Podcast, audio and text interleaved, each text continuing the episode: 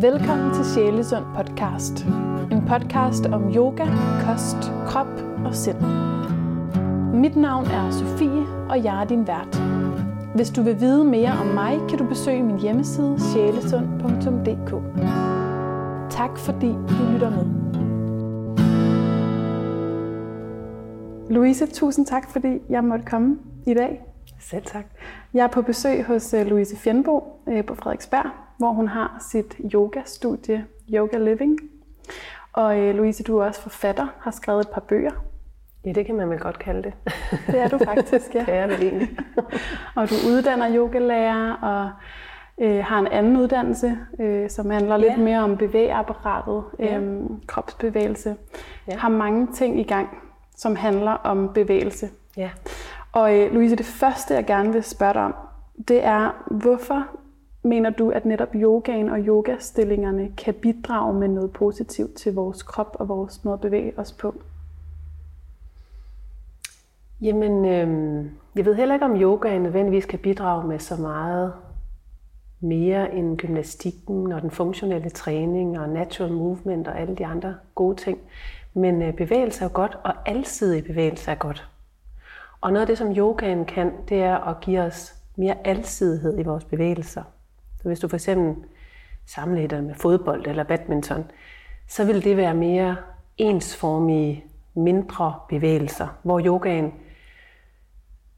ja, der kommer vi ud i nogle mere øh, alsidige, anderledes bevægelser. Vi er mere ude i nogle yderpositioner. Og når vi er ude i nogle yderpositioner, så arbejder vi mere med mobilitet, og det vil sige, at vi, øh, vi får en mere alsidighed i vores bevægelser. Og det har kroppen brug for. Jo mindre bevægelser vi laver, jo færre muskler vi bruger, jo, jo færre dele af kroppen vi bruger. Hvis du tænker på bevægeretninger. For eksempel har hoften seks bevægeretninger, og det har skulderen også, og det har ryggen også. Hvis du kun bruger de tre af dem for eksempel, jamen så, øh, så begynder kroppen at få problemer på et tidspunkt. Så det gør man for eksempel måske i fodbold. Der laver man ikke ret meget ekstension, man får ikke benet særlig langt tilbage, man kommer heller ikke ud i så meget ud af rotation, fordi man løber bare, for eksempel når det handler om hoften. Ikke? Og det vil sige, når en, når en fodboldspiller kommer ud i en anden yderposition, vælter, falder, skrider, ud i noget, der minder om spagat eller split, eller ben ud til siden, eller højt op, eller bagud, så bliver skadet. Ja. Så, så yogaen ligesom gymnastikken og mange andre. Jeg mener ikke, at yogaen på den måde er så meget finere end så meget andet. Øh, men yogaen har et godt bud på, hvordan man kan skabe mere alsidighed i sin bevægelse og vedligeholde den her alsidige bevægelighed. Så alle bevægeretninger bliver til gode set. Man kan, man kan betragte yogaen som, som en mere strukturel måde at tænke som, som kroppens alfabet. Hvis man siger, at kroppen er designet til at kunne de her forskellige ting, og det skal vi blive ved med at vedligeholde. Så hvis vi kun bruger nogle få af de her bevægelser, og vi bruger dem måske også tæt ind til kroppen, jamen så kommer vi til at mangle noget. Og vi mangler noget, at der er nogle bevægeretninger, nogle bevægelser, der er svære, nogle positioner, der er svære for os, så kommer vi til at kompensere. Og når vi kompenserer, så overbelaster vi et andet sted. Og når vi overbelaster et andet sted, så får vi slidgigt, skader osv. osv. Så på den måde kan det være en, en, en måde at vedligeholde kroppens funktionalitet på. Sådan ser jeg det. Og nu har vi bare snakket om yoga som bare yoga, mm. men den yoga, du taler om, når du snakker om, at vi kommer ud i en masse forskellige positioner, hvilken type yoga er det så? Ja, altså den måde, jeg underviser på, er jo, hvad skal man sige, alignment yoga, vil jeg kalde det. Altså, øh, at der er fokus på hensigtsmæssig bevægelse. At der er fokus på at stabilisere ledene, inden vi mobiliserer. Rigtig meget yoga, og generelt, hvis man kigger på yoga helt generelt, er der jo rigtig meget fokus på smidighed, mobilitet. Hvis man sådan kigger på, hvad, hvad står yoga for, så tror jeg godt, de fleste kan skrive under på, jamen det er sådan, hvis vi kigger på styrke og smidighed, så vil det mest over i smidighedskassen, vi er. Ikke også? Og, der, øhm, og der, der, der, der kigger jeg lidt mere, eller der arbejder jeg mere med at få funktionaliteten ind, altså den funktionelle smidighed, og det handler meget om at stabilisere et led, inden vi går ud og mobiliserer. Så vi ikke bare hænger, kan man sige, og støtter med hænderne og står og strækker øh, musklerne, men faktisk bruger musklerne i strækkene. Og når du siger, bare, bare sådan, hvis der er nogen, der sidder og ikke rigtig har hørt de ord før, eller ikke helt hvad de ved, mm. hvad det mhm. betyder, stabilisere og mobilitet. Kan du Ja. bare sådan lige sætte nogle ord på Ja, det? men altså man kender måske for eksempel fra et hundestræk, hvis man har prøvet det i yoga, at man står ligesom sådan et omvendt V. Så er man måske vant til yoga, at man ligesom prøver at få brystet ned mod tæerne. Det er mobilisering. Det er, at man prøver at få de der skuldre til at give, så man vil gerne have, at skuldrene bliver mere smidige i den bevægeretning, der hedder flektion. Det gør man rigtig meget i yoga. Man hænger, og man slasker ned, og man står ligesom bare, du ved, og får prøvet at få den der brystkasse ned. Og så har man gjort det x antal gange, og så skal man pludselig til fysioterapeut, fordi man har fået en skulderskade. Hos mig, og der kan være lang kø, fordi der er rigtig mange yogafolk og yogalærere, der bliver skadet af deres øh, træning, fordi de kun arbejder med, med mobilitet. Der går jeg jo ind og arbejder med biomekanikken, altså videnskaben omkring bevægelse, øh, hensigtsmæssig bevægelse, alignment. Så der går jeg ind og arbejder med at stabilisere ledet først. Det vil sige, inden du får lov til at skyde brystet ned mod gulvet, så skal du dreje skuldrene ud, og så skal du lave det, der hedder elevation. Det vil sige, du laver ud af rotation først, og så laver du elevation, det vil sige, du skubber fra. Du skubber ud igen med armene. Så er ledet stabiliseret af musklerne. Musklerne er aktive, støtter øh, ledet i flektion. Der er nogle bestemte regler omkring flektion, bliver det meget nørdet og meget teknisk. Men når, når, arm, når skuldrene er i flektion, det vil sige armene over hovedet, så er reglen, den biomekaniske regel for at støtte et led, for at sørge for, at det er trygt og stabilt, det er, at du ud og roterer skulderen og laver det, der hedder elevation, altså skubber fra. Og når du har gjort det, så kan du begynde at mobilisere. Men det vil skabe en slags, det vil skabe en form for begrænsning i din mobilitet. Du vil opleve det sværere for dig at få brystet ned, fordi skuldrene får ikke lov til at dreje ind mod ørerne. Du får ikke lov til at hænge i stillingen. Til gengæld bliver du super stærk, og dit led, du får ikke lov til at strække ledet, men du får lov til at strække musklerne. Det er sådan set det, det handler om. Så hver gang du går ud i en yderlig position, så er der en måde, du skal sikre dit led på hver gang. Der er nogle muskler, der skal være aktive hver gang du går ud i yderpositionen. Fordi den alsidige bevægelse er rigtig, rigtig sund og god for os. Men hvis vi gør det uden alignment, så er det lige så skadeligt, som at sidde ved computeren og hænge i nakken og, og så videre. Ja. Så rigtig meget yoga, synes jeg jo, der tager vi jo vores dårlige vaner med ind i på yogamotten og egentlig bare kører videre med, med, med nakke, skuldre, lændeskader, ankel, knæ og så videre, som vi gør i, i den øvrige del af dagen. Så for mig handler det meget om at, at, at intelligent gøre kroppen, således at den bevæger sig mere hensigtsmæssigt. Få intelligensen tilbage i kroppen.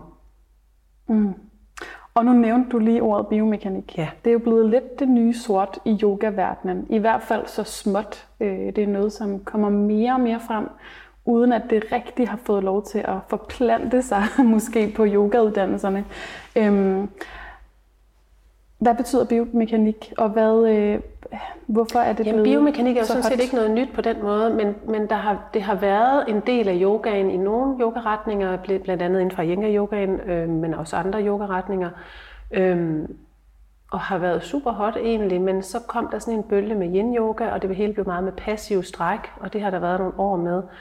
Og nu er det så småt ved at komme tilbage, og især også fordi, at folk opdager, øh, at man bliver skadet af de her passive stræk, og at at den almindelige kontormus har faktisk ikke brug for de her passive stræk, men mere har brug for styrken. Så man først at sidde stille en hel dag på kontorstolen, og så ligger sig ned i et yogastudie og bare strækker de svage muskler, så er det faktisk, at man får en masse skader. Øhm, så biomekanikken gør det, at øhm, ja, biomekanikken er jo en videnskab. Biomekanikken er en er videnskaben om bevægelse, altså hensigtsmæssig bevægelse. Og den har en lidt sjov historie, fordi den faktisk øh, opstod efter 1. verdenskrig, hvor der kom masser af skadede, øh, sårede hjem fra krigen. Øh, typisk jo mænd, som øh, kom hjem fra krigen og manglede et halvt ben og manglede en arm osv.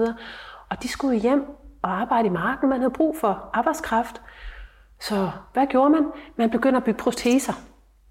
Og for at lave en protese, så bliver du også nødt til at vide, hvordan kroppen bevæger sig. Du bliver nødt til at vide noget om vægtoverførsel. Du bliver nødt til at vide noget om loads, som man kalder altså, hvor lægger man vægten, så man ikke falder forover, hvilke muskler skal arbejde her, hvordan fungerer et led.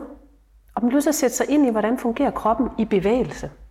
Så når vi taler om biomekanik, som en del for eksempel af min yogalæreruddannelse, så er der mange, der siger, men jeg, de kommer til mig og siger, jeg har ikke haft så meget anatomi i min yogalæreruddannelse, og jeg har hørt, at du har så meget anatomi i din yogalæreruddannelse. Nej, jeg har ikke noget anatomi, jeg har biomekanik, og så står de og kigger sådan lidt, øh, nå, øh, okay, hvad er det? der er jo stor forskel på at vide, om den her muskel hedder det, og det her led hedder det, og de hæfter der osv., og så kende videnskaben om bevægelse. Det er jo ren ingeniørkunst, eller ingeniørvidenskab. Hvordan står en bygning bedst? Den står altså ikke godt, når den står som det skæve på i Pisa. Der er nogle byggesten, der skal lægges lige om på hinanden. Så, så biomekanikken er en videnskab. Det er noget, man kan læse på universitetet. Jeg ville ønske, at jeg selv havde gjort det. Nu må jeg lappe med diverse kurser, hister her og bøger og, og så videre. Men det kan man så gammel læse, øhm, øh, når man læser idræt på universitetet, og det vil jeg anbefale øh, alle yogalærer at dykke ned i, og øh, også øh, generelt øh, læse som helt almen øh, interesseret. Øh, Læse Katie Bowman, som er en af de, de dygtigste, synes jeg, øh, biomekanikere, vi har i USA. Hun skriver ufattelig mange bøger til helt almindelige mennesker, som er let tilgængelige. Øhm, ja, så det er faktisk en videnskab, som, som nogle yogaretninger bygger på. Ikke alle. Så når folk tror, at yoga er noget gammelt noget, så vil jeg bare sige, nej, det er det ikke. Biomekanikken kom først. yoga er sådan set bare, øh, bare i situationstegn, øh, en form for gymnastik, øh, som vi også kender den i Danmark, og den er udmærket. Øh, men den danske gymnastiktradition har også rigtig meget af det samme, både med smidighed og styrke.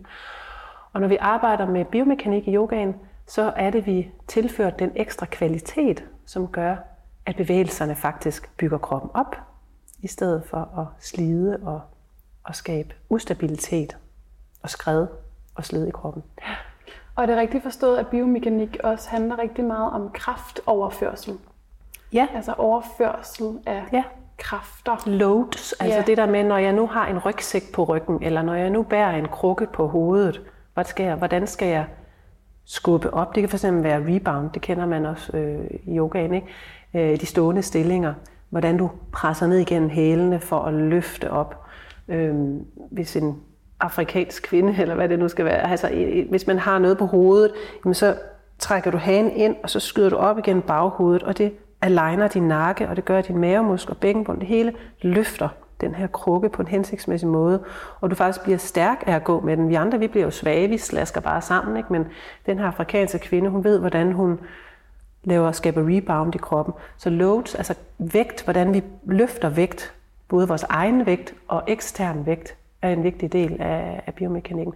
Der er også biomekanik, som handler om alignment af organer, og altså biomekanikken er mange ting, rigtig mange ting, kæmpe område. Men i forhold til yogaen er det bare, kan man sige, situationstegn, det vi gør, når vi bevæger os, og hvordan vi overfører vægten, hvordan vi, for eksempel når vi går, øh, lander på hælen, ruller ud over foden, til lille tåråden, og så sætter af for store tåråden.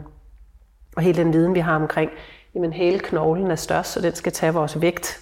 Den tager den tungeste vægt, når vi rammer jorden. Så ruller vi over lille tåråden. Det er ikke noget, man mærker nødvendigvis, når man går. Og så sætter vi af for store tåråden, så man også kan se, at den er den næststørste knogle. Så den skal selvfølgelig kunne skubbe os videre ved hjælp også af ballen, som skal skubbe os frem, fordi ballen er en hofteekstensor, og så kan vi på den måde føre vægten fremad. Og ballen er vigtig for os mennesker, den største, stærkeste muskel, og den, der skubber os frem, får hoften til at, at strække ud og føre os fremad. Og nu, det, nu minder du mig om, at, øh, at noget, du skriver i din bog, din seneste bog, øhm, Sandheden findes i fødderne. Ja, det er rigtigt. Jeg har delt min bog op i forskellige øh, afdelinger. Så der er en, øh, en afdeling, der handler om fødderne og benene og de stående stillinger, og så går jeg videre til bagoverbøjninger, og twist osv., åndedrætsøvelser osv., hofter. Og så jeg ligesom når alle kategorierne af yogastillingerne igennem. Ja. Men en af dem, ja, der, der, der er fokus på fødderne. Og det er jo ligesom for at starte, kan man sige, vores fundament. Og det er jo det her med, at vi går med sko. Vi sidder rigtig meget. Vi bruger ikke særlig meget af vores fødder. Vi går ikke særlig meget. Vi er jo designet til at gå. Vi kan jo gå fra, vi er jo gået fra Ungarn, tror jeg, ikke? danskerne. De fleste af os gået fra Ungarn hertil, eller vores forfædre er. Ikke? Vi kan gå, vores, øh, altså et æren eller en pudelhund kan løbe fra os. Ikke? Nemt som ingenting, men vi kan gå fra dem. Vi kan gå og gå og gå, dagvis. Øhm, og det er altså fordi, vi, øh, vi har udviklet vores ballemuskulatur. Vi kom ned fra de firebenede væsener, og så har vi rejst os, og det er ballen, der har trukket hoften op, eller i ekstension, altså så vi er opretstående. Men når vi så sidder rigtig meget, og vi går ikke særlig tit, vi kører bil, vi kører på cykel, vi går i sko, så er der ikke meget bevægelse i fødderne. og Der er ikke meget styrke i fødderne. Jeg tror, de færreste ved, at en fjerdedel af antallet af vores muskler sidder i vores fødder. Det er alligevel meget, ikke? Helt vildt. Så hvis man forestiller sig, at vi i løbet af dagen i 8 timer ikke bruger en fjerdedel af vores muskler, det er jo helt vildt. Så må det jo have konsekvenser for resten af, af, af bygningen. Det, så falder den jo sammen. Så det har jo fik konsekvenser for vores knæ, vores lænd, vores nakke, hele vores, vores øh, krop simpelthen. Det er mm. der, det hele starter, kan man sige. Ja.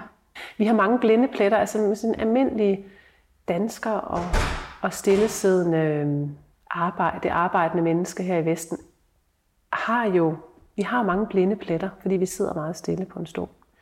Så vi øh, har brug for faktisk at bevæge os rigtig, rigtig meget.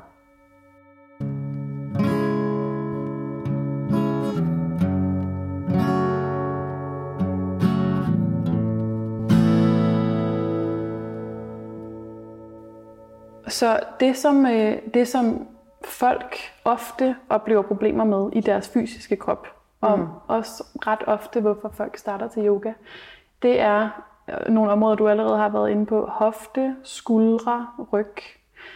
Hvordan kan vi med yogaen mest hensigtsmæssigt forbedre de her problemer, hvis vi starter nedefra mm. med hofterne?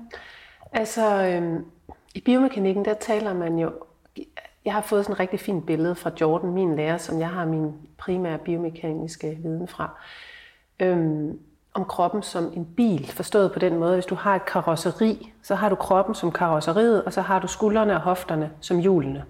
Hvis du forestiller dig sådan et billede. Når du så ud og kører din bil, så vil du helst ikke have, at karosseriet det drejer.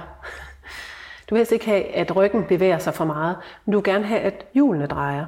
Så vi kalder skulder og hofter primary movers, altså dem, der skal bevæge sig mest og først. Det kan fx være, når du er ude at gå. Du, øh, når du går, så skal det ene ben frem, og det andet skal tilbage. Den, den bevægelse bagud, når du kaster benet bagud, når du går, det hedder hofteekstension. Det er en af bevægeretningerne. Hvis ikke det kan lade sig gøre, hvis hoften er stiv på forsiden, så bliver du nødt til at svare i lænden. Og det vil sige, at karosseriet begynder at bevæge sig. Det, der ikke skulle bevæge sig, bevæger sig for meget. Altså lænden bevæger sig for meget. Så er du ude at gå en tur, og pludselig kan du mærke, jeg har da ondt i lænden, jeg har bare været at gå. Det kan også være, at du, øh, du skulle male en væg, eller du skulle nå noget, eller et eller andet, hvor skulderen skulle i flektion, Du skulle have armen op. Øh, det kan også være, at du har været til yoga og skulle stå i bro eller noget andet, og du kan mærke, at det går ondt i lænden. Det er igen, fordi dine primary movers har ikke været primary movers. De har ikke bevæget sig nok, men det er din ryg blevet tvunget til. Så, så, så hele kludet omkring det at sikre sin ryg og sørge for, at skuldre og hofter er primary movers, det kan man hente i yogaen. Det kan man gøre, hvis det er altså kvalitetsyoga, som jeg ser. Det er altså rigtig meget yoga, hvor det er bare ren kompensation, og folk gør alt det, de plejer, og nu skal vi bare lave flow og danse rundt, og, og, og, det, og, og der tager man jo sine vaner med ind. Og det vil sige, at man ikke bevæger skuldrene, ikke bevæger hoften, bevæger lænden i stedet for. Eller nakken, det er typisk lænd og nakke. Så i biomekanikken har vi det her billede af, karosseriet skal stå stille, vores primary mover skal bevæge sig meget. Så vi gør rigtig meget ud af at stabilisere, inden vi mobiliserer. Så det kan fx være i fuld bro, hundestrækket, som jeg nævnte før, eller andre bevægelser hele tiden have styrke i core, altså træning af mavemusklerne, styrke lænden fra mavemusklerne, og derfra gå ind i de her dybe mobiliseringer. Men altid fra det, vi kalder neutral spine. Det betyder ikke, at ryggen overhovedet ikke bevæger sig. Det betyder bare, at det ikke er den, der bevæger sig først, og det er ikke den, der bevæger sig mest. Når den gør det, så er det fordi, de andre ikke bevæger sig nok. Og for dem til at bevæge sig mere, altså få mobiliseret hofter og skuldre mere, styrket mavemusklerne, jamen så er det, at vi bevæger os biomekanisk, intelligent, hensigtsmæssigt, og vi kan gøre alt muligt med kroppen, uden at blive skadet, uden at få ondt. Så nu snakkede du lige om det her med flow, altså hvis vi, hvis vi er til en vinyasa eller flow-klasse, der, det, der oplever du måske, at det kan være en udfordring, at få mange af de her øh, øh, korrekte eller ja, citations hensigtsmæssige. ja, hensigtsmæssige bevægeformer ind i forhold til, hvis ja, man tager altså både mere. fordi, at, at, at lærerne ikke er uddannet i det, det er jo det første. Det, hvis ikke læreren fortæller eleverne det, så kan de jo heller ikke gøre det. Så kan det nummer to være, læreren ved det godt, men det skal gå så hurtigt, så man kan ikke nå at komme med alle de her instruktioner. Så tre, nummer tre hurdle, læreren ved det godt, læreren siger det også, eleven kan ikke gøre det. Ja, så der er mange hurdler, man skal over. Og hvis det går hurtigt, kan du godt se, så mister man den. Så rigtig mange oplever, jeg kommer ned til mig, fordi de blevet skadet af stanker eller vinyasa eller andre flowformer, som som udgangspunkt egentlig har været jo gode nok i, i tankegangen, i, i, i bagtanken om, at man bare bevæger sig noget mere. Ikke? Det er godt at bevæge sig, og folk vil gerne bevæge sig, og der er også en form for, for åndedrættet med. men man har sådan en form for mental træning eller spirituel træning i det, hvilket kan være fint nok. Desværre betaler kroppen sig for det. Der vil jeg jo så håbe, at man kunne nøjes med den mentale træning, nøjes med den spirituelle træning, og så lade kroppen være i fred ligge stille eller gør noget, der er sikkert. Yoga er jo meget hvis man siger, avanceret på den måde, at du kommer ud i nogle yderpositioner. Og lige så snart du kommer ud, ud i yderpositioner, så er du også mere sårbar over for kompensation og skader. Så jeg vil anbefale, når folk arbejder med flow-serier og ting, lav noget, der er meget enkelt. Helt enkle, enkle øvelser. Fordi det folk gør, det er, at de tager deres dårlige vaner ind i de sekvenser. Det er det, folk oplever, og derfor bliver de skadet. Øhm, og man har måske også, altså en af mine yndlings, øh, hvad hedder sådan noget, klichéer i yogaen, det er det her med, lyt til din krop.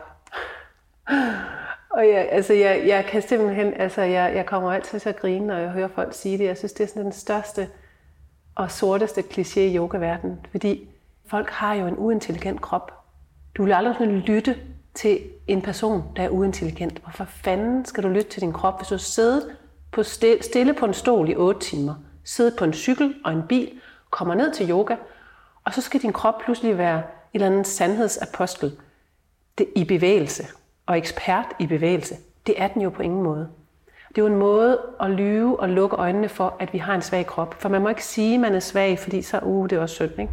Så vi køler eleverne til, at de skal tro på, at kroppen kan godt osv. osv. Det kan den jo ikke. Det vi kan gøre med biomekanikken, med yogaen, det er at bevidstgøre de blinde pletter. Mærke, hold da op, er jeg så svag i mine mavemuskler? Gud, jeg er godt nok svag i mine baller, jeg kan slet ikke komme ud i den her yderposition. Lad mig gøre det noget mere, så jeg kan få stærkere baller, så min hofte kan bevæge sig mere og bedre, og så min knæ ikke bliver skadet.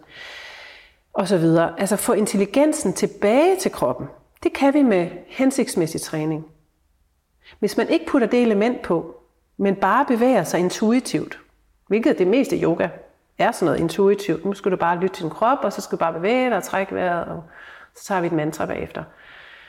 Så er det, mener jeg, at vi tager de dårlige vaner med ind i yogaen. Og det er derfor, at der er lange køer til kiropraktor og fysioterapeuter med yogafolk. Hvis kroppen skal være intelligent, så bliver vi nødt til at vise den den intelligente vej. Vi er nødt til at udtale den og træne den og, og, og, og, og verbalisere den.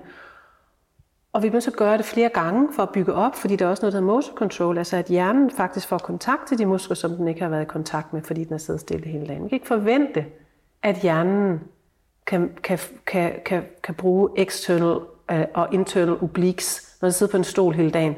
Det kommer ikke til at ske. Så hvis du skal bevæge dig, så vil du hænge i din land, uanset hvad du gør, for du kan ikke aktivere de muskler, fordi din hjerne har simpelthen ikke kontakt til dem. Så man kan sige, at den måde, jeg træner folk på, den måde, og jeg tør godt sige træning, det er, fint, det er også okay for mig. Jeg er ikke bange for at sige træning. Jeg er heller ikke bange for at bruge ordet gymnastik, selvom jeg godt ved, at det yoga-verden ikke er lige så fint.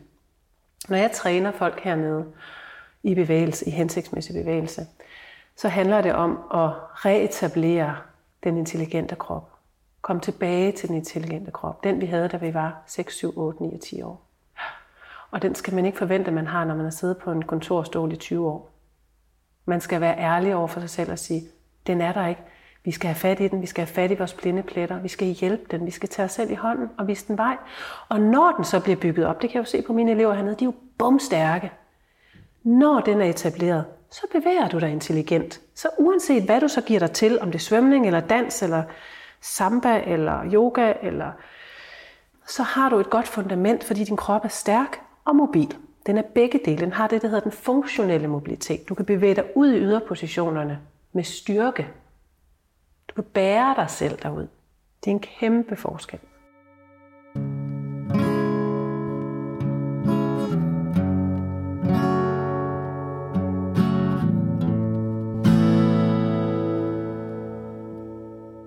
Du var, du var lidt inde på det øh, tidligere, men der er, øh, der er øh, ligesom der er ligesom en, en vedvarende diskussion om, hvorvidt passiv eller aktiv stræk er det bedste for kroppen. Og der er virkelig to lejre her. Mm. Øh, yin, yin-lejren, ikke? Øh, som mener, at de passive stræk er rigtig gode og for bindevævet og for alle mulige andre ting. Og så er der en lejr, som jeg forestiller mig, du tilhører, som mener, at, at hvis vi strækker, så skal det være, så skal det være med et opspænd.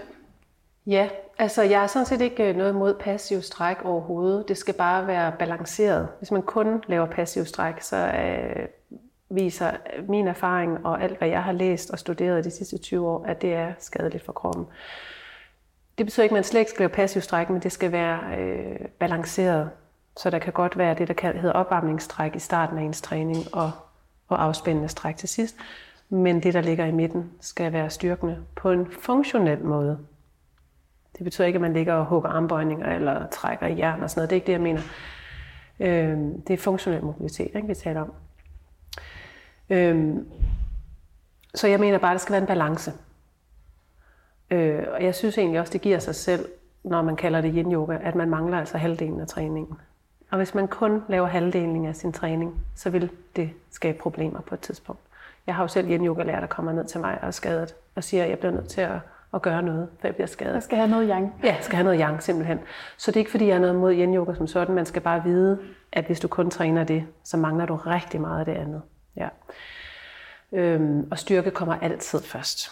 Det ved vi, når vi kommer op i alderen. Jeg er selv 46, og jeg kan jo se, hvor meget det betyder for min krop, at jeg får styrke med hele tiden.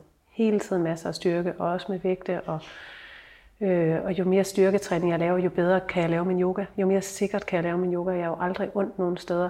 Jeg prøver ikke gå og, og tumle med smerter, hister her. Og, og yoga bliver nemt sådan noget lidt farligt noget, og noget, der gør ondt for folk. Åh oh, nej, og hvad nu der? Og nu har jeg også fået den den skade. Men det får du altså ikke, hvis du træner musklerne. Det, kommer ikke, til, altså det, det, det, det, det er den vej, det går. Ikke? Også du bliver nødt til at få styrken ind.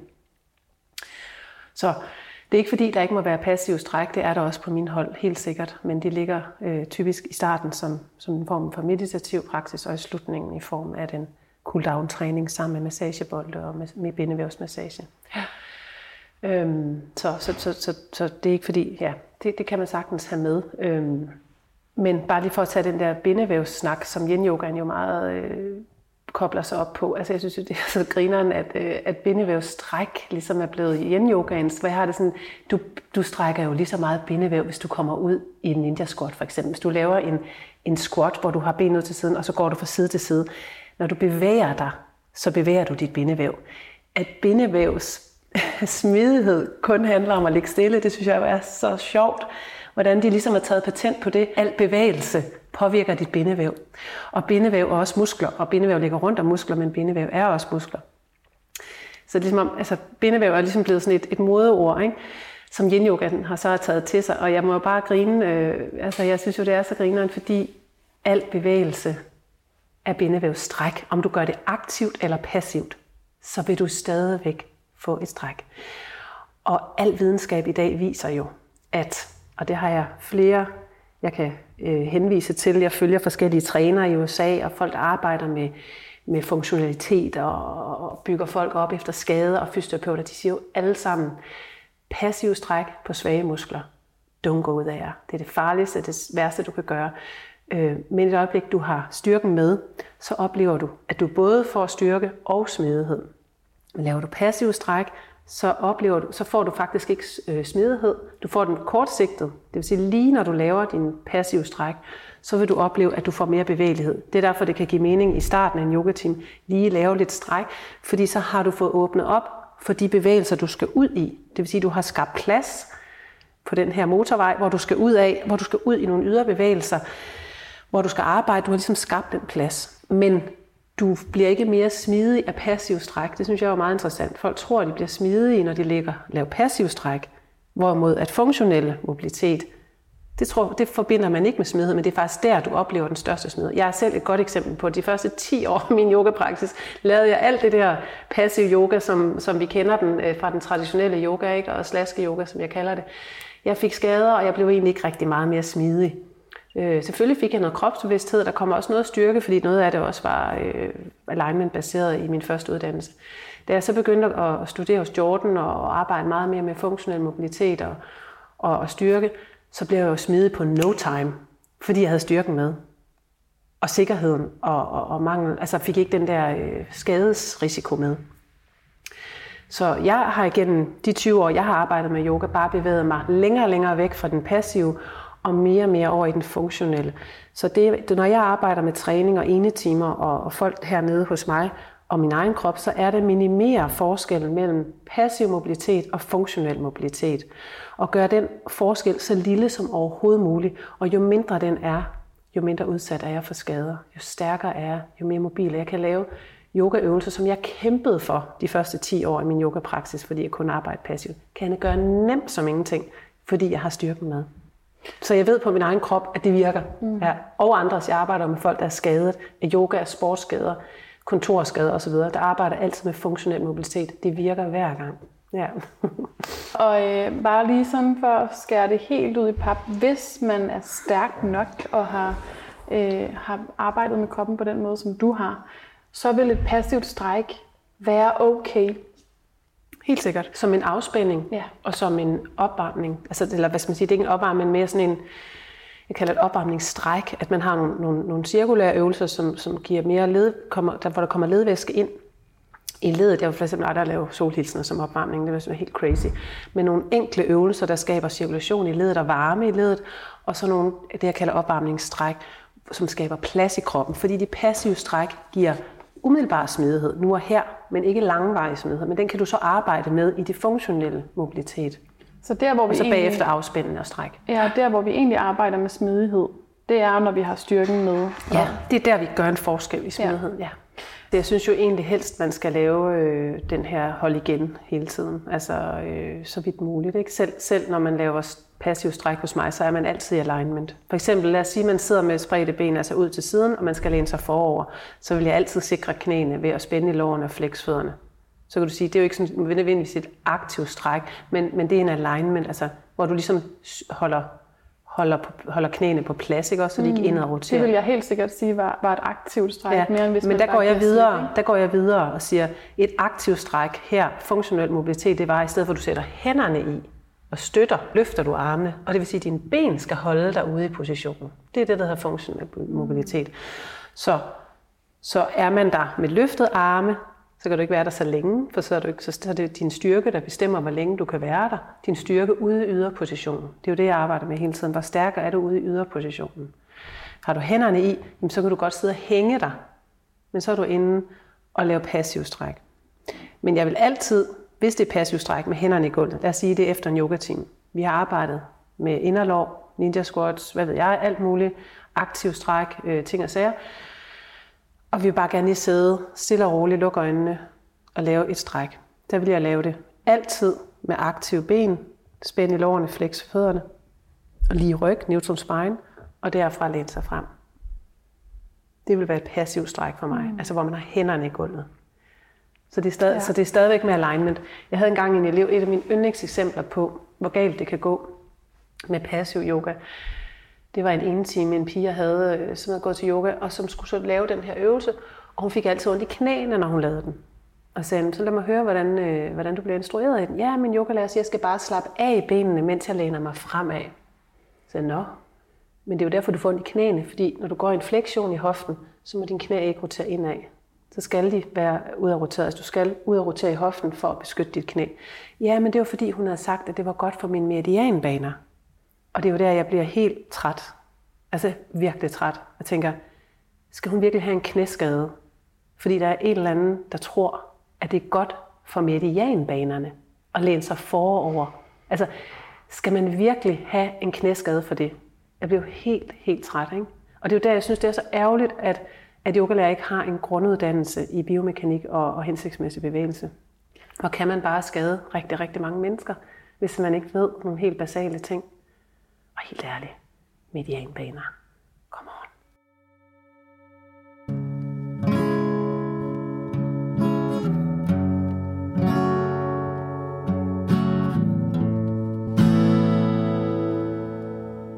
Det er et rigtig, rigtig godt eksempel på, hvor mange myter der er ja. derude. Ja. Øh, og især nu, nu, altså nu kan jeg bare lige kort snakke om det her med, med kinesisk medicin og medianbaner, øhm, som jo også er sådan en meget udbredt, nu siger jeg teori eller videnskab ude i yogasalene. Og der er bare mange, der, der har læst lige lidt om det på øh, Wikipedia, eller jeg ved ikke hvad, og så går ud og, og snakker om de her ting, som om at det var sandheden. Ja.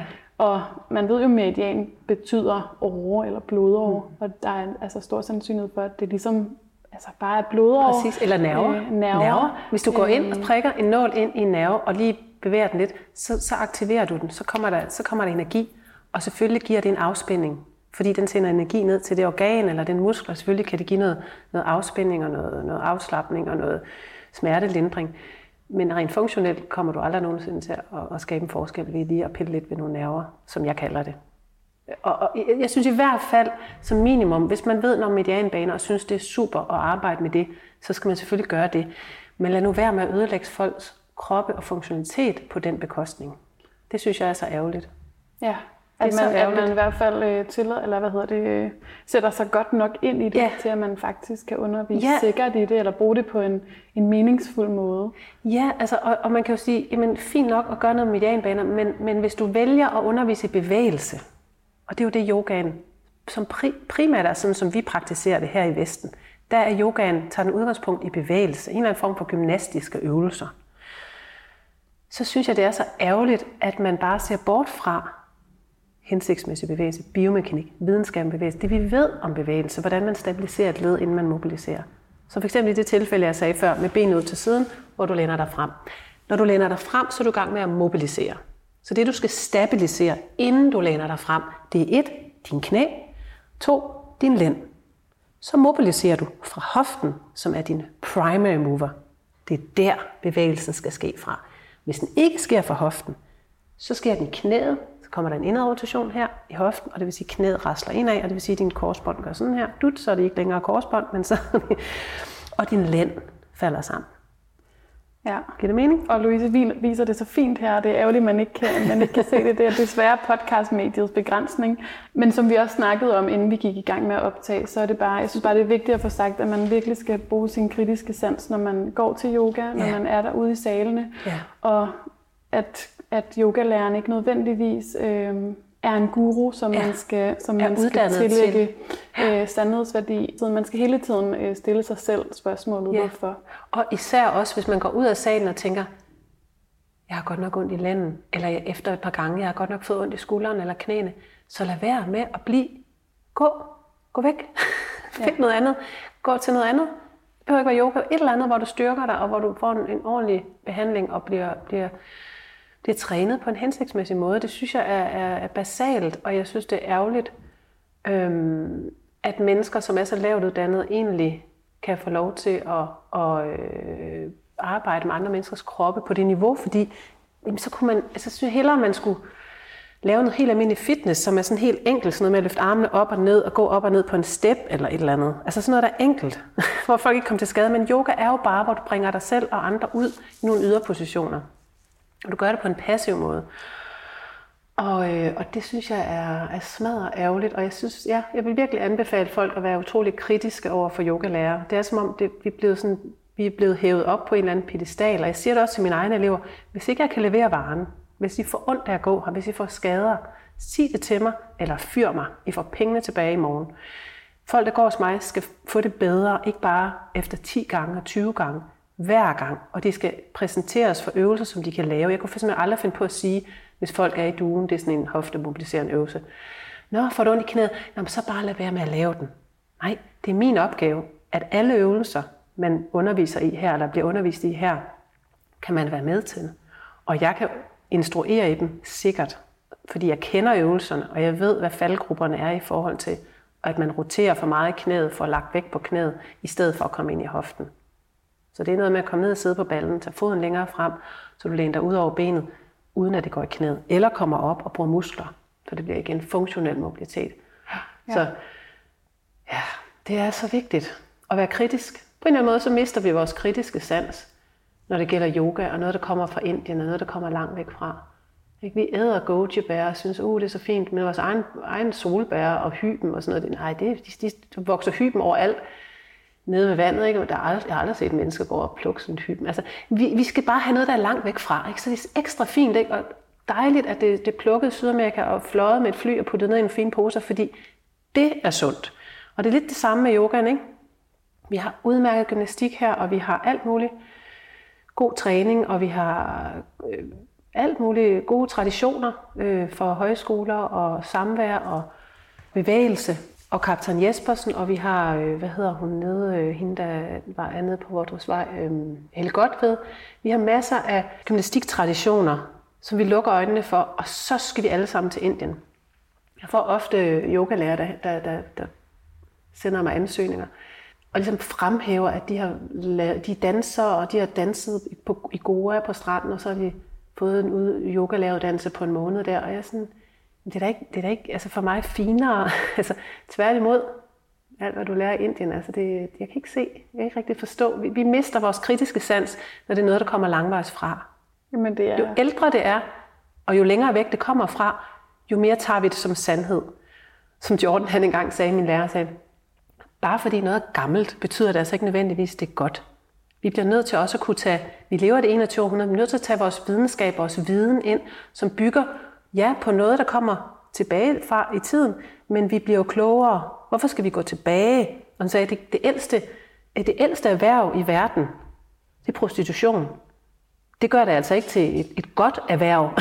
altså, lad os nu komme videre, ikke også? Og det håber jeg også, at yogaen snart gør, fordi vi er for kloge til at lytte til sådan noget pjat med, at man ikke må vende omvendt, fordi man er menstruation, og man må ikke tviste, fordi man er gravid. Og sådan nogle underlige, lidt svævende sandheder, man har fået et eller andet sted fra. Lad os dykke ned i viden i stedet for. Det vi ved, og det der virker, og det der har en effekt. Lad os tage fat i det. Det er meget nemmere. Det er meget mere konkret, og det gør en større forskel for mennesker.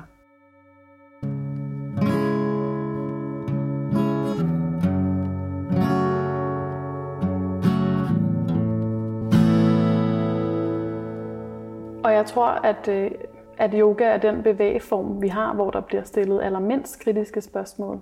Hvilket er lidt underligt. Og der er jo enormt meget forskning i bevægelse, men bare ikke særlig meget i yoga.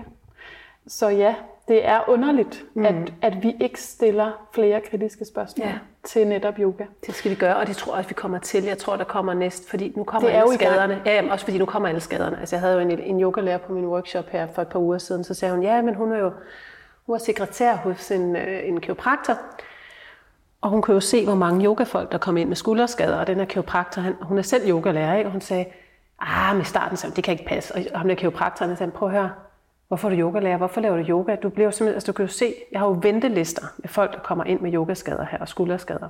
Og så begyndte det langsomt at gå op for hende også efterhånden, som hun selv fik skader. Hvor skadeligt det var. Hun gik, det hun gik og lavede, og det hun underviste i, nu er hun så begyndt at gå hos mig og fået noget mere viden på og, for, og forståelse for, hvorfor det er, at det der hundestræk, og men hvorfor, altså, trække skuldrene op til ørerne, det er sådan en, det må man ikke sige i yoga. Det er sådan, nej, nej, nej, det er altid skuldrene ned, og skuldrene ned, og skuldrene væk. Og, altså, altså nej, det er det desværre ikke. Du skal stabilisere dit led. Der mangler viden, simpelthen basal viden om, øh, om hensigtsmæssig bevægelse i yogaverdenen. Vi vil så gerne det andet, det spirituelle, og det er jo også super fint, men hvorfor skal kroppen betale for det? Det er jo ikke, fordi jeg har noget mod afspændingen og, og, og, og roen. Det har vi også brug for. Det har vi også brug for, og vi har brug for at, at øve os i at sove mere. Det er der, jeg synes, yin-yogaen kommer ind i billedet. Det er træning i at sove. Så folk er stressede, de kan ikke sove. Og søvn er vanvittigt vigtigt. Det er der, vi bliver stærkere. Det er der, hjernen renser ud og får ryddet op. Det er der, vi bliver klogere. Alle de der ting. Så ja, vi har brug for hvilen, og vi har også brug for at øve os i at hvile, hvis vi har problemer med at hvile. Jeg personligt har ikke noget problem med at sove. Jeg går meget tidligt i seng. Min yin yoga praksis starter klokken 9 om aftenen. Det er der, jeg går i seng. Så får min krop hvile, min hjerne får hvile, min krop kan restituere, mine organer renser ud, mine muskler bygger op. Jeg sover 8, 9, nogle gange 10 timer hver nat. Jeg har ikke brug for at lave det inde i en yogasal. Det er fint, hvis man gerne vil det. Det er ikke det, jeg siger. Det skal man endelig gøre. Men lad være med at skade kroppen samtidig. Gør det i nogle positioner, hvor kroppen ikke er udfordret. Ja. Det er mit budskab i hvert fald, hvis man vil gøre noget godt for kroppen. Få hvilen, få restitueringen, øv dig i at sove, sov mere. Ikke kun altså bare ligge og slappe af, eller sådan, altså sove, det vil gøre det. Hvis vi bare sov noget mere, så vil det gøre det.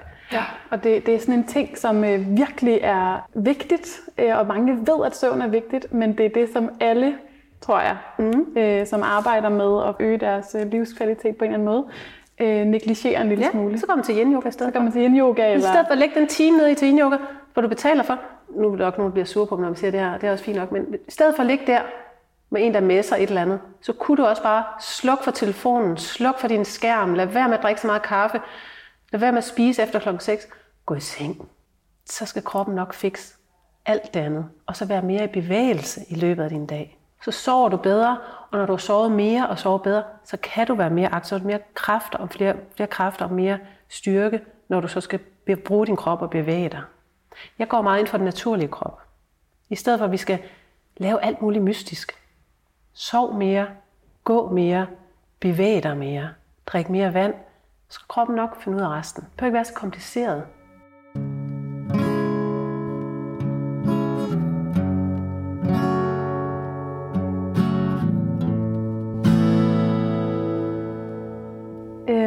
Disse stræk bruges ofte som øh, lindring af skader.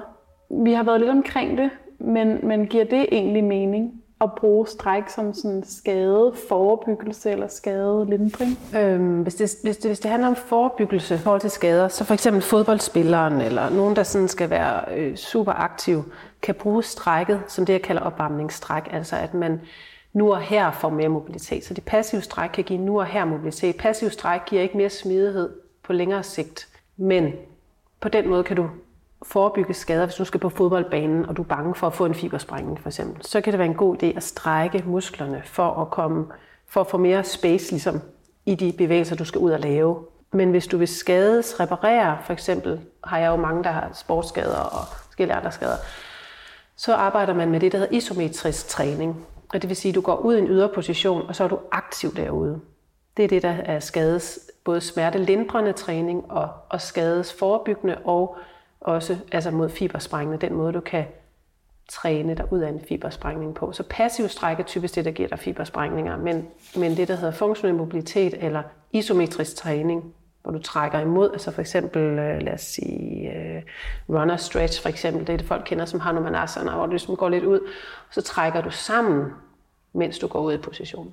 Det er det, der hedder isometrisk træning.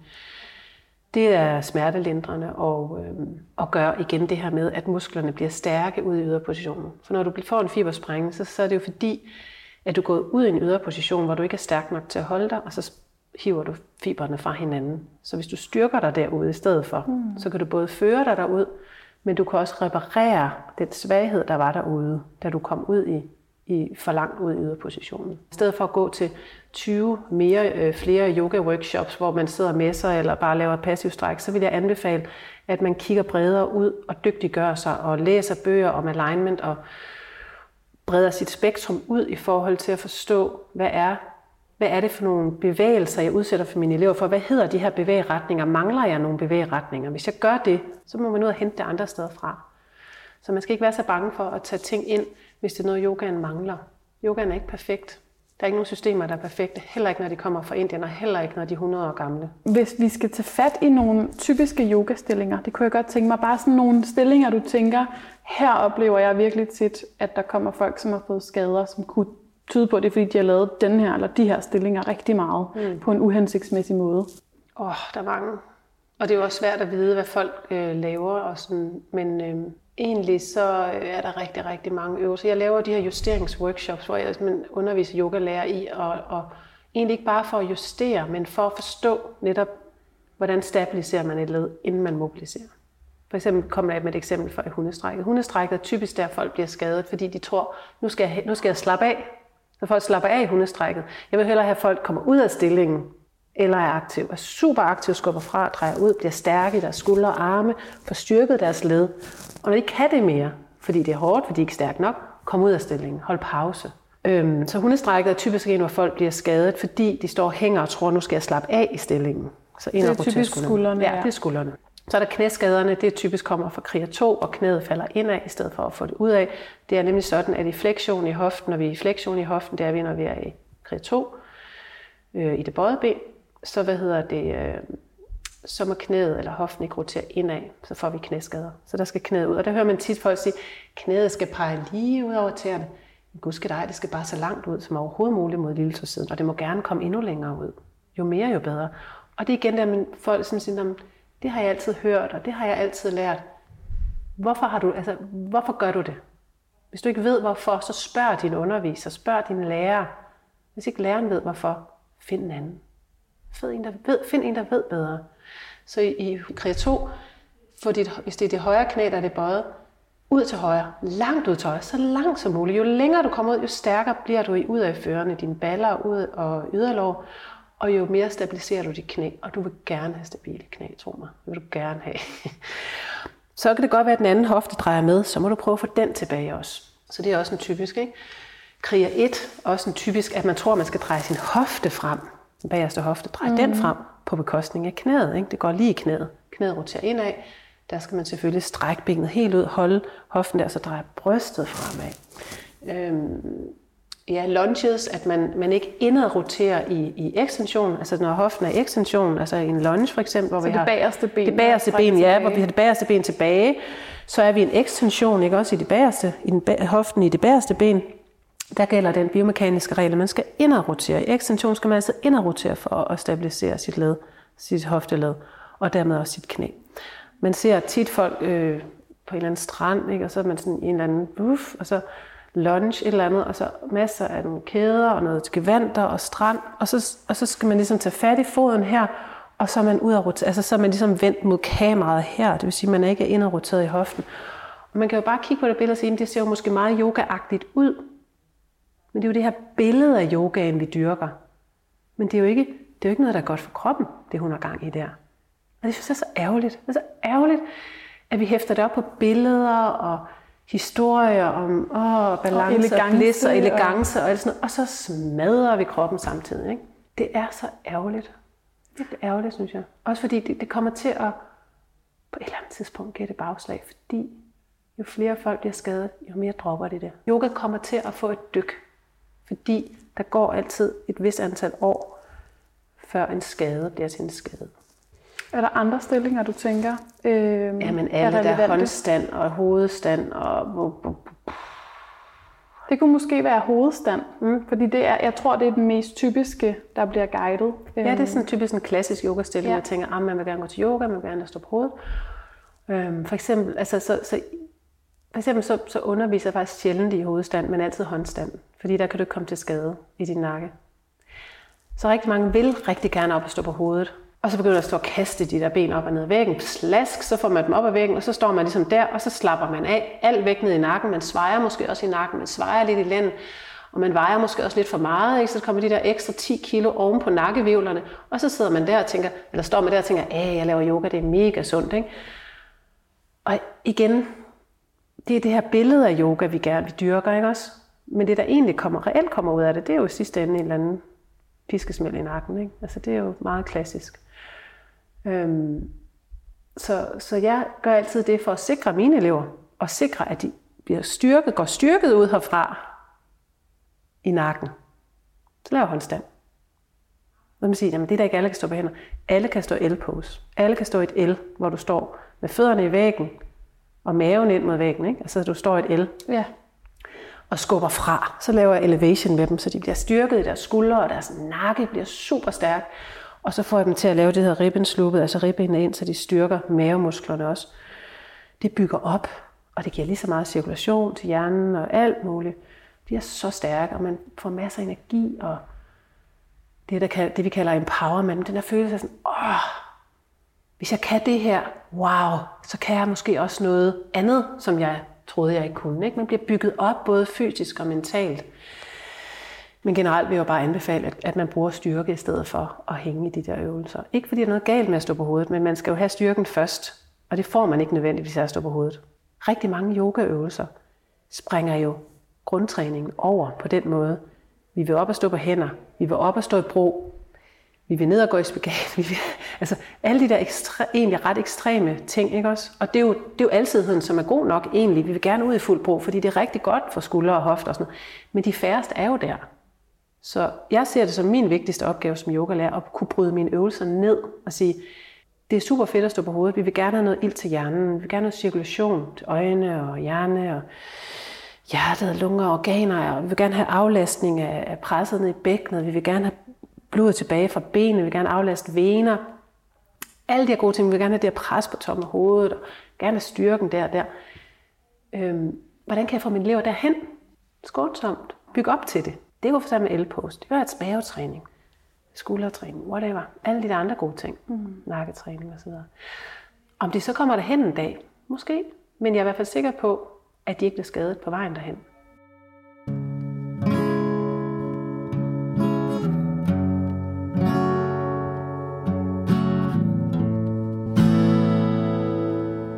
Så altså styrke kan vi i hvert fald godt øh, sige er, er nøgleordet i dag Ja. Styrke og stabilitet. Man kan ikke få for meget styrke. Nej. Der er nogen, der tror, at styrke er noget med, at så er man mere stiv i kroppen. Og så begynder jeg at gå til yoga, fordi jamen, jeg, så siger, jeg er egentlig ret stærk. Jeg er bare ret stiv i kroppen, så jeg tænkte, jeg vil gå til noget yoga. og så er det bare at sige, nej, du er ikke stærk ude i yderpositionerne. Stiv er jo svag. Der er mange, der tror, at de skal strække sig til smidighed. Men jeg siger, nej, du skal træne dig til smidighed. Fordi du skal jo ud i yderpositionerne med styrke. Grunden til, at du ikke kan komme derud, det er jo fordi, dine muskler ikke kan føre dig derud fordi du ikke har været der ret mange gange, fordi du bevæger dig for lidt, for lidt alsidig bevægelse, så er du ikke ret tit derud, og det vil sige, at muskler kan ikke føre dig derud. Det kan fx være, for at du står op, og så skal du løfte dit ben op foran dig. Hvor højt kan du få dit ben op? Hvis du ikke kan få dit ben særlig højt op, så er det fordi, din hoftebøjer ikke er særlig stærk. Når du så fører benet ud til siden, Altså, du må ikke, hvis du ikke må bruge hænder, det er det, der er funktionel mobilitet, det er, du må ikke bruge hænder. Du kan løfte dit ben op, og du skal tage det ud til siden, og du skal tage det bagud, og så gå i kriger 3 eller et eller andet. Hvis du ikke kan føre dit ben rundt her, er det så fordi, du er stiv? Nej, det er fordi, du er svag og stiv. Du er, svag, fordi, eller du er stiv, fordi du er svag. Fordi hvis din muskler kunne løfte dig derop, så vil du jo godt kunne føre, dig benet, føre benet derud i de positioner. Men hvis du aldrig er der, hvis musklerne aldrig fører dit ben rundt i den her position, så er ledet stift. Så derfor skal du bruge musklerne ude i de her positioner. Hvis du bare tager din fod med din hånd og hiver dit ben derop, så bliver din hoftebøjer ikke stærkere. Og det vil sige, hvis du slipper foden, puh, så ryger den halv meter ned. Og det er den forskel, der er mellem din funktionelle mobilitet og din passive mobilitet. Din passive mobilitet, det er der, hvor du kan trække foden op til. Når du så slipper den, så kan du tjekke, hvor stærk er jeg egentlig i den her position? Hvor langt kan jeg føre mig ud? Hvor, hvor, hvor meget funktionel mobilitet har jeg? Så det er altid det, jeg fokuserer på. Hvor langt kan mine muskler føre mig ud i positionen?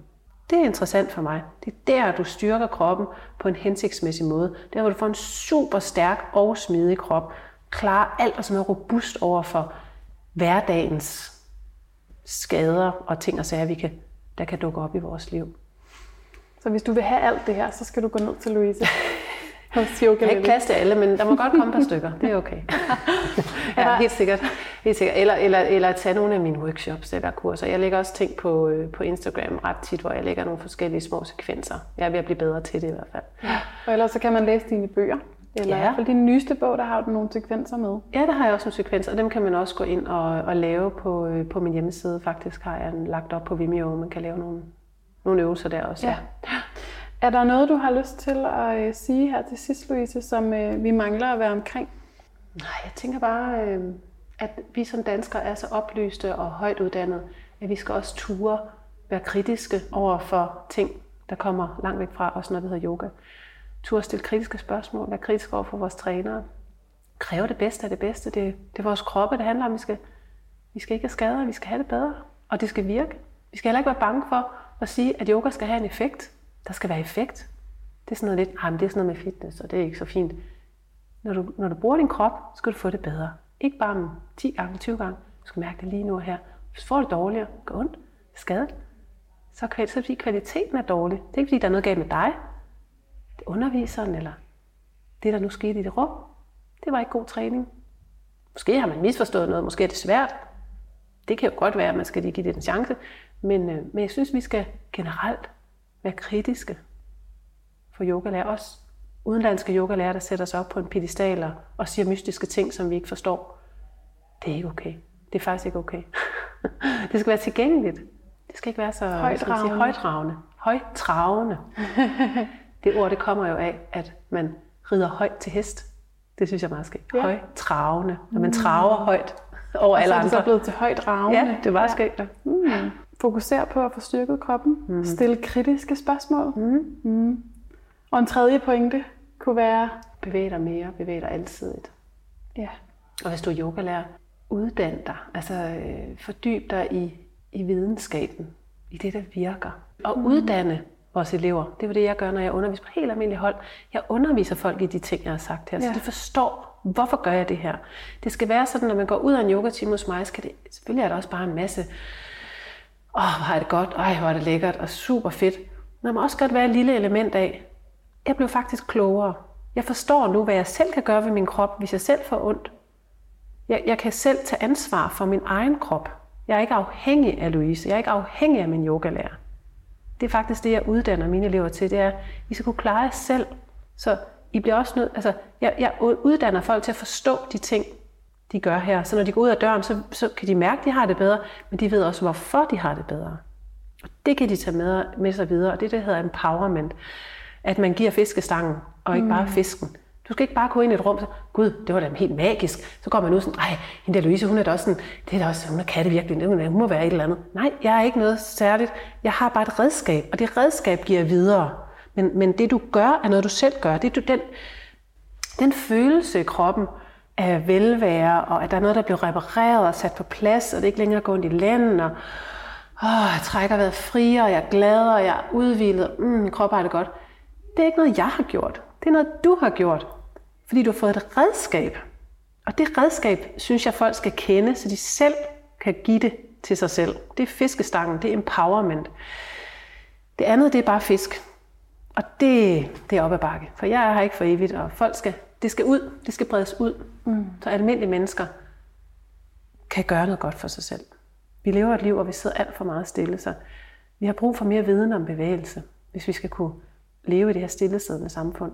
Det er utrolig vigtigt, synes jeg. Så mere viden, mm, Ja. også til eleverne i klassen. så der er givet en fiskestang videre. Ja. til lytterne også. øhm, og øh, tusind, tusind tak, Louise, fordi at du vil bruge en tid, øh, en time af din tid sammen med mig. Selv tak. Sofie. Jeg er blevet klogere, og jeg håber, at lytterne er blevet klogere, og man kan finde dig, øh, hvis man søger på dit navn. Man kan finde dig, øh, jeg skriver også din hjemmeside, og måske lidt øh, links til noget litteratur mm. øh, i, øh, i noterne ja. Til afsnittet, Ja. hvis man gerne vil fordybe sig, både hvis man er yogalærer eller elev. Øh, det er i hvert fald et virkelig vigtigt og, og spændende emne, som er, der er masser af, af guf i det. Helt sikkert. Ja.